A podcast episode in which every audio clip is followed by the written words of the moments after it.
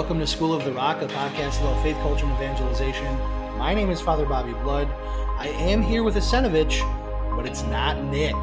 We have with us Sarah Sentovich. Sarah, how are we doing? Hey everybody, how's it going? Good to be on the podcast. So Sarah is uh, Nick's younger sister, and uh, we're good pals. And uh, she was more free than Nick, and also more eloquent, and probably prays more often. Uh, and so I asked if she'd hop on. She is currently a student at Northern Illinois University.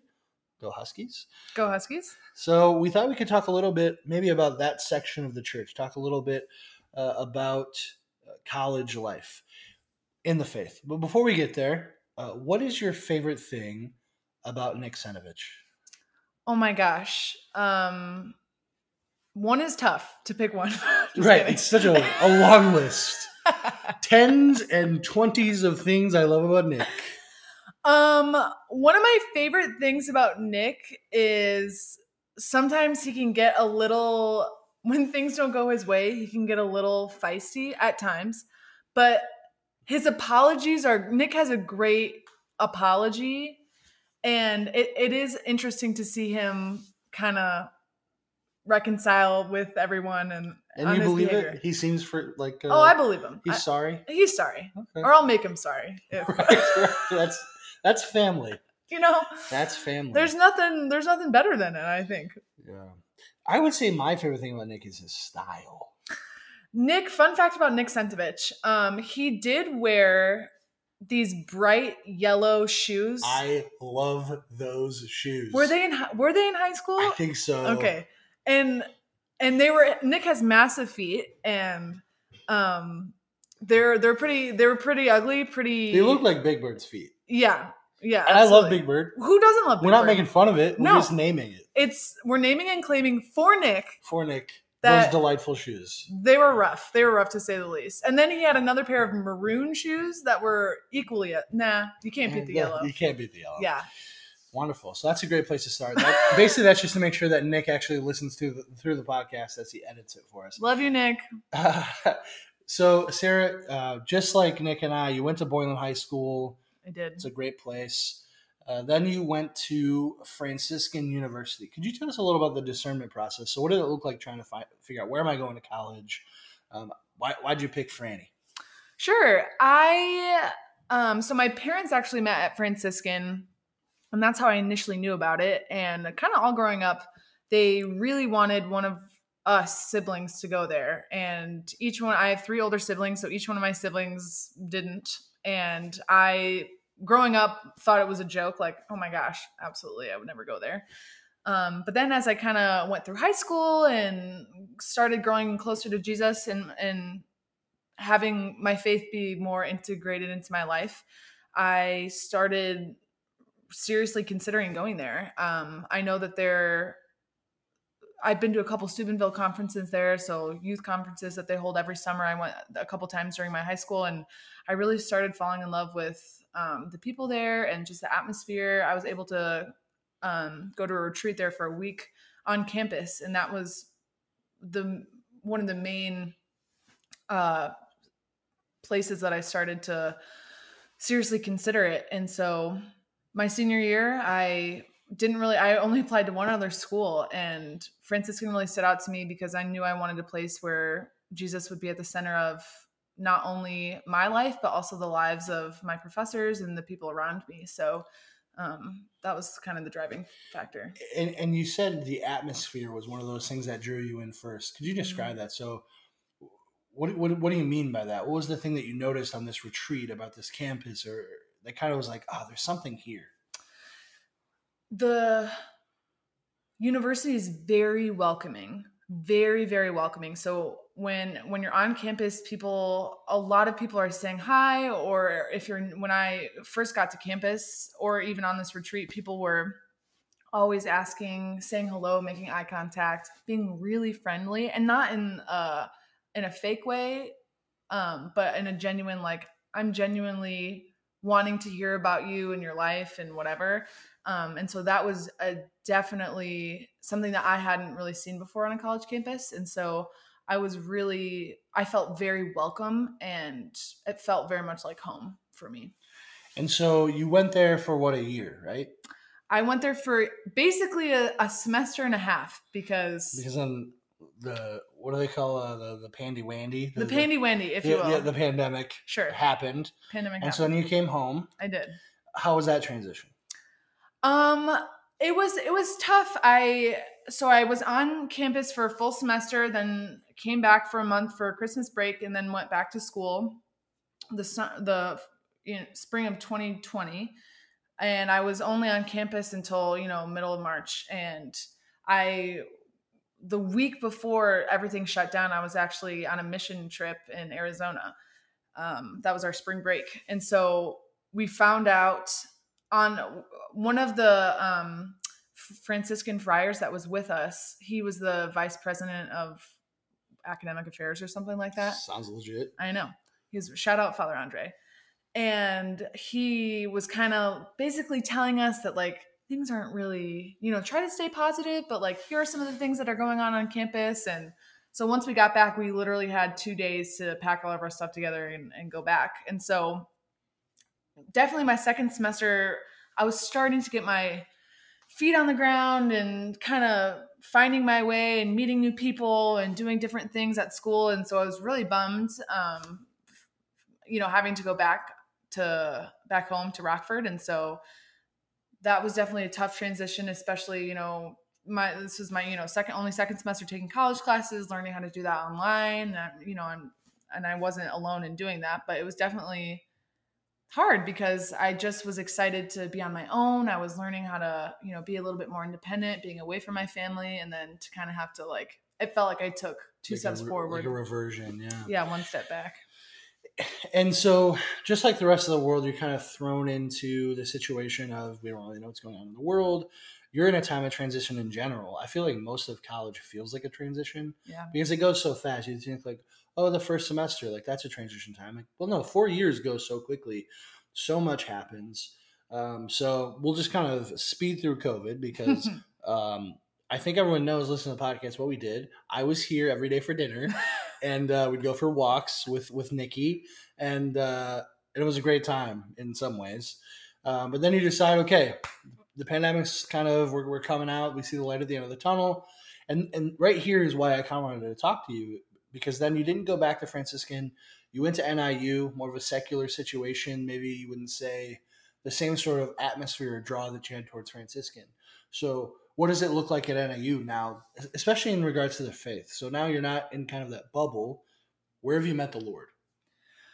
Yeah, so I'd say it has definitely been a transition. Still, again in that transition period, even though I'm have one semester of college left.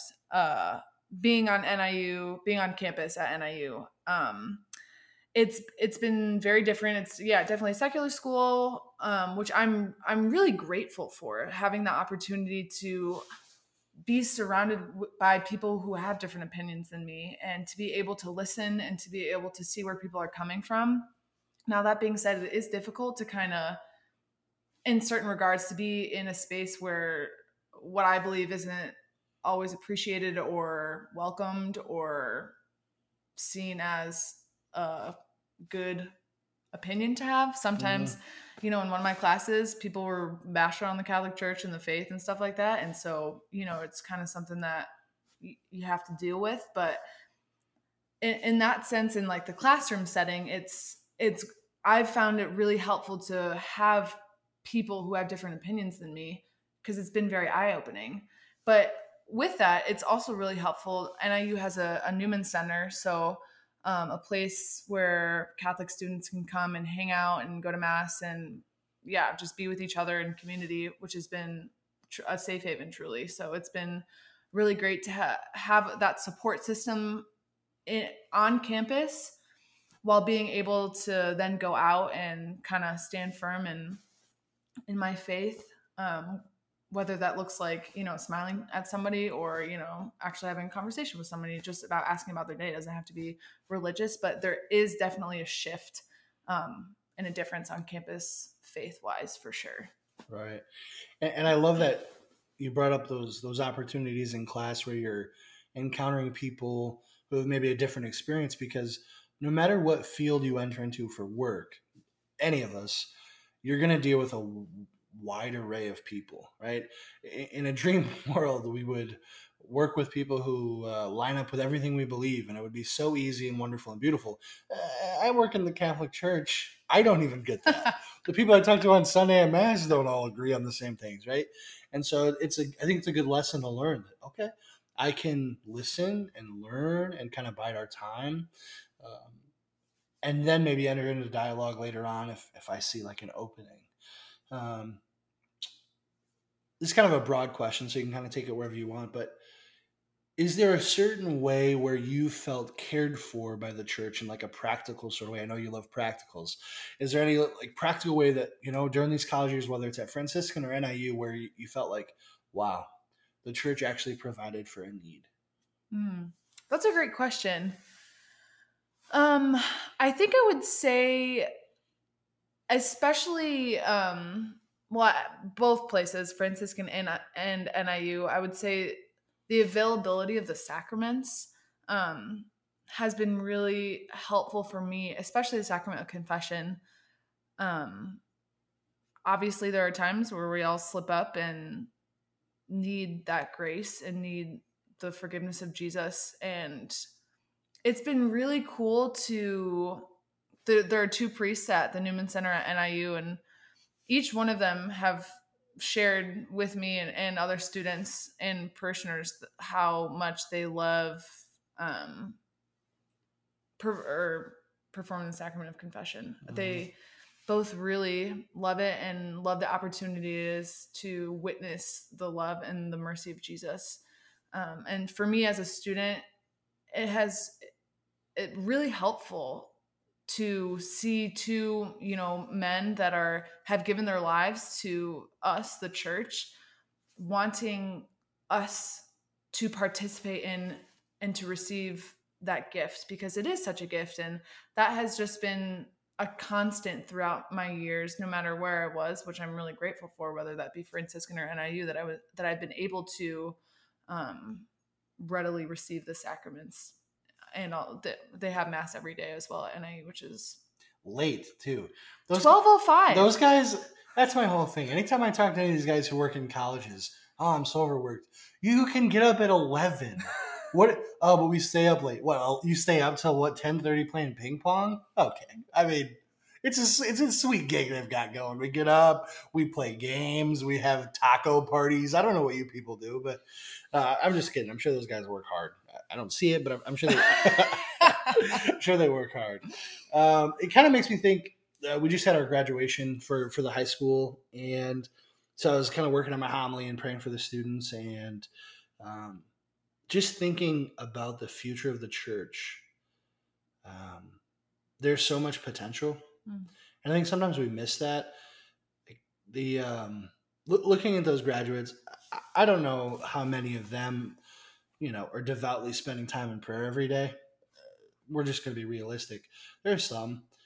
And yet, there's so much hope in the newness of like, I know they're taking another step. Who knows who they're going to meet at their college? Who knows what their Newman Center is going to look like? But I was just so hopeful. And then to see the pride on their families' faces, to see like they've made gradual steps through high school. Um, and if there's anybody who's like maybe older and maybe looks at the the future of the church with like a a despair, I just want to like like point at that and say there is hope and there is something new because there's a tendency to say like oh the world is going to hell in the handbasket. Everything's falling apart. Young people are crazy up is down and down is up and everything's backwards and, and frankly there's a lot of that where it's just kind of like okay we're gonna toss reason got it um, but there are just pockets of people who are striving for real virtue. And that doesn't just look like a cookie cutter sort of vocation, right? Oh, this this is a nun, this is a priest. They they get it. But to see like college kids who are actually like bought into the program and even these high school students to say like, oh, there's something happening. I feel like there's a renewal. Um, even like Pope Francis, right? So right now he uses phrases like a listening church or the synod on the synod, and just realizing like young people need to have a voice, um, because that's that's who's gonna move us forward and continue to spread the gospel. Um, is there any way that you feel like the church could support you better as a young person, as a college student, as, as a daughter of the Father? Is there some way that that maybe the church could provide more, or some way that you you wish that um, you could kind of maybe find more support? I think you brought up a great point saying about what Pope Francis said, you know, having a voice as, as a young person. And I think that, and as, especially as a woman in the faith, uh, I think it's important that we have a platform or at least some way that we can kind of share our thoughts and feelings about what's going on and how we're experiencing the church because I know that I mean in my experience I haven't really found a ton of places where I mean I can talk to you or you know talk to other priests that I know but I think that there are times where I feel like oh man like I think this is a cool idea or I think that we could maybe do this better or I see that this is kind of lacking what have we thought about other ways that we could you know make this better and I and I don't know if I feel like there's a ton of place mm. where I could kind of share my thoughts and feelings but um you know, there's always room for improvement and right. I, I think that's a, a sort of normal experience in the sense of we're all trying to find that place where we can actually like make an effect. Yeah. Because I think there's a difference between change happening and being heard. And sometimes it's hard to to make that division because if I don't see immediate change, I can feel like I'm not being heard. And I personally I get so frustrated because I'm like, didn't you hear me? I had a way to get out of that situation. Right? I had a solution, and you just kind of like balked at it. Well, maybe they heard me, and they're you know to, to to be like Our Lady, pondering in their heart or whatever. But but it is like I think it's such an innate desire, especially for somebody who's on fire for the faith. Yeah. Maybe even in a community where there's not a lot of you, uh, to feel like man, change isn't happening. So does the church hear me? Does the Lord hear me? And I think the hope would be that that there are those pockets. Maybe that's something to pray for. So, is there anything in particular that you've seen in your parishes that are actually effective? Where have you actually met Jesus in like a normal parish sort of setting? Where's prayer been positive? Where has where have you met the Lord? What's what's actually worked? I think one of the things that um, we did over Lent is that they did well this isn't i'm not speaking particularly in my experience but they did our parish did a Lenten Bible adult Bible study, and I thought that that was really great. Um, I haven't seen that personally in my home parish. This was mm. at NIU, so I thought that that was really cool that they provided an opportunity for the adults to get together and they split it between males and females. But I thought that that was really awesome. But in my um, personal experience, I think that um, having an adoration chapel has been really imperative for my prayer mm-hmm. life. And also, we have praise and worship every Wednesday together for the college students with confession. And I think that that is also another way, an awesome way that Jesus has showed up just to spend time in front of him because that's that's to to let the gaze of Jesus kind of come upon me and it's just it's so important in my life and in my prayer that I am seeing the father and i'm seeing his heart and let him you know do the rest just kind of receive from him what's wild about that is it's so simple. So when, when i'm i'm on so many committees everywhere and and everybody's trying to come up with the perfect program they're trying to come up with the perfect plan what's the what's the the next best way to quote unquote form intentional disciples? And it's like okay uh, jesus has been doing it for forever. How about we just look what he did and just copy it right? We're the catholic church. You just copy what's good. Uh, but i want to point out two things. One the prime of place of the sacramental life so that's what i heard you say and the other thing i heard you say was uh, to have a place for small groups or community. And people talk about that, right? Small groups are really important. Okay, yeah, but we don't want to make it weird. And I think I'm gonna I'm gonna get really close to the sun here and maybe ruffle some feathers, but sometimes individual parishes might have an opportunity to do something incredible and then it gets weird right so you have like the idea i want people to have a safe place to gather and be honest about their experience and then sometimes it kind of gets into that zone of it's people with weird or odd experiences or opinions uh, fueling that same fire instead of an opportunity where somebody on the outside might be able to come in and feel welcomed. Mhm. Adoration might be intimidating for somebody on the outside. A Bible study doesn't sound intimidate, excuse me, intimidating, but if the conversation gets too heady or too specific, or um, and, and maybe you, you can speak to that in your experience with like college students, how do we how do we bridge that gap, or how do you think we can actually cast the net wide instead of just focusing on the sheep that are here? How how could we go out and find those sheep that are lost and give them a place where they could be themselves? I think it's really important that you it starts with the relationship and it starts with no agenda. Cuz sometimes some sometimes what I found even within like my own circle of friends they come to me with an agenda. They reach out to me and go, "Hey Sarah, how's it going? Do you want to come to this? Or have you signed up for this yet? Or are you doing this? Or you know blah blah blah x y and z. They come with an agenda. And that to me who's already someone who's bought into the faith and loves jesus and is trying my best that's off-putting to me. And like i'm already i'm wanting to follow jesus.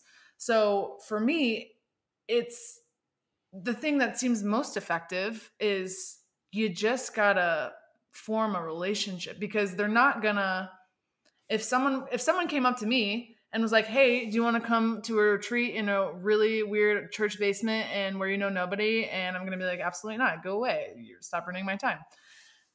It's not gonna happen unless unless you have that rapport with them beforehand and you trust them and you you genuinely want to get to know them as a person and not just an a, a oh we got another one you know Mhm. a you know a box to check like oh we Mhm. got another person and so that to me seems like the best way to do it and whether that's you know in the student center whether that's at, in line at coffee you just turn around and say hey how's it going or you ta- actually like look the barista in the eye and say hello and say your name and ask them how they're doing Hey, I love your purple hair, right? Right, exa- exactly. Hey Kevin, what's up? Or, you know, whatever that may be, you're at you're at the bar and, you know, someone is someone wants to buy you a drink and whatever, you say, "Hey, how's it going?" Bingo, mango. They give their whole heart to Jesus. exactly. That's what I'm hearing. Whether and don't underestimate the power of Jesus because whether wherever you are, he can he can make things work and whether you're at the bar or at a coffee shop, it doesn't matter. And so I think that there's something to be said about connecting with another human being with no agenda. Yeah, for their sake, Yeah. right? And that's a that's a hard thing because Mhm. if you do have in the back of your mind, well, I want to evangelize, or I want to get them involved with the Newman Center, I want them to be a part of the parish, or, or even for a lot of folks, it's I, I want to get them back to Sunday Mass, right? I want to. Why, why don't they go? I want. uh, There's always this idea or this golden calf of an idea that we, we place. If I could do that, then I, I'll be successful. If I could do that thing, then then I've beat the game. But then we've sort of lost maybe the simplicity of the heart of the gospel right? How often especially towards the end or or even you know when jesus uh, rose from the dead and spoke to his, his apostles such human advice. I, i've been moved this easter season that uh, the apostles knew nothing. Like nothing. I, i'm reading through acts of the apostles and the gospel at the same time right? Every day for daily readings. And so in the gospel jesus is like um, remain in my love love your neighbor. Oh, okay, that seems great. I'm in. I'm, I, I told Jesus, I buy in. I, I agree with that. But he didn't say, hey, Paul, my guy, you're going to have to go to Antioch and be stoned and then get up and walk back into the town, right? He didn't give them that sort of specific step by step process. The message of Jesus is very simple. God created human beings out of love, for love, in love, and he just wants to be with them forever, full stop.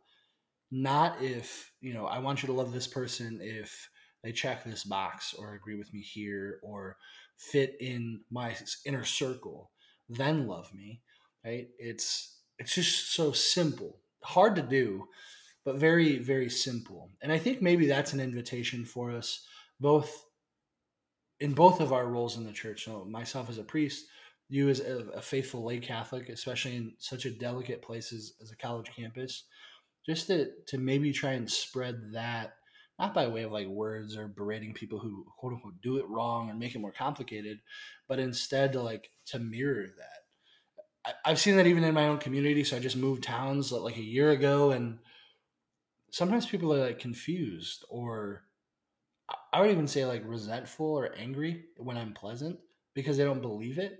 Like, no, it, it is what you think it is. I'm I got nothing, you know. I'm just trying to like live the life. And I think that's something too that I'm so grateful for by being at NIU is this this opportunity. Not that I didn't have it at Franciscan, but it is just a different way um, of loving people or a different uh, group of people that I get to encounter because you know a majority of them don't have the same opinions that I do. Um, and I have this opportunity to really learn what it's like to to maybe disagree with someone, but that doesn't mean I hate them or to be in dialogue with somebody and to really to learn how to really listen instead of think about, oh my gosh, like what do I have to say? I need to say the right thing. I need to do the right thing. I want, but that's the thing too, is we have, as a Catholic, we have a, an important role. We we might be their only you know we might be the face of the church for them and we have to i have to be i feel you know pressure and i have to be careful about what i say because i want them to have a positive experience with the church i don't want them coming away from my a conversation that we have feeling worse or feeling oh my gosh like she was so unbelievably you know intolerant and exclusive or whatever blah blah blah like insensitive mm-hmm. so that's also a thing that i am mindful of you know but I do I am grateful of this opportunity to to learn what it is what it means to to love people who are different than me and I think that's a that's a gift. And I think right there is our invitation towards the future. If if I can see one thing where we as a church family have to to really be on our toes with is um, being able to see another person and even knowing that there's something wrong, broken, sinful, aggressive, angry about them, and still saying that's still someone that God has chosen. And I think that's exactly what you've been getting at. And what's beautiful is you and I have both experienced that that care from the church. Mm-hmm. Not saying it's always been perfect, but we have experienced great generosity from the Lord.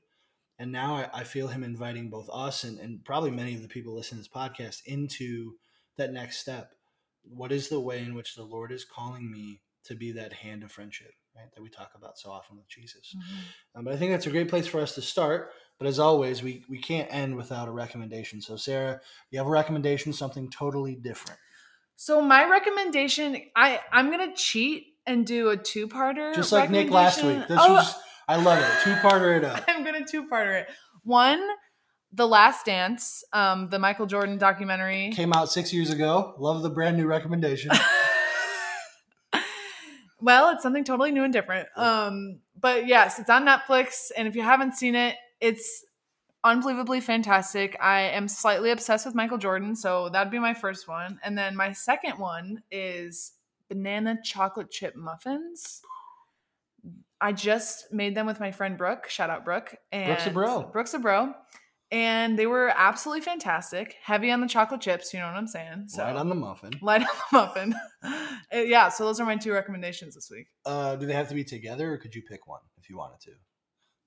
Could you have the muffin with the last dance, or is it? Oh, I think it's encouraged. Encouraged. Yeah, I think the one of the the you're gonna have the best outcome of watching the last dance while eating a muffin, chocolate banana chocolate chip, and vice versa. Right. And spreading the good news. And spreading one, the good news. All Amen. at one time. Amen. Wonderful, Sarah. Well, thanks for coming on. Wait, you have to do your recommendation. No, there's only one. Only one? That's you, and you took two, so that's nice. We've doubled up. We're gonna have so many recommendations by the end of this podcast. All of you are gonna have. Great... I thought it was a both and. Nope. It's all about you. Well, we, we, we switch off every week, and so and how much I listen to the podcast. I, I know most people listen to the first four minutes because of the intro, which is great stuff. The little little soft music we have now, it's brand new. Check it out.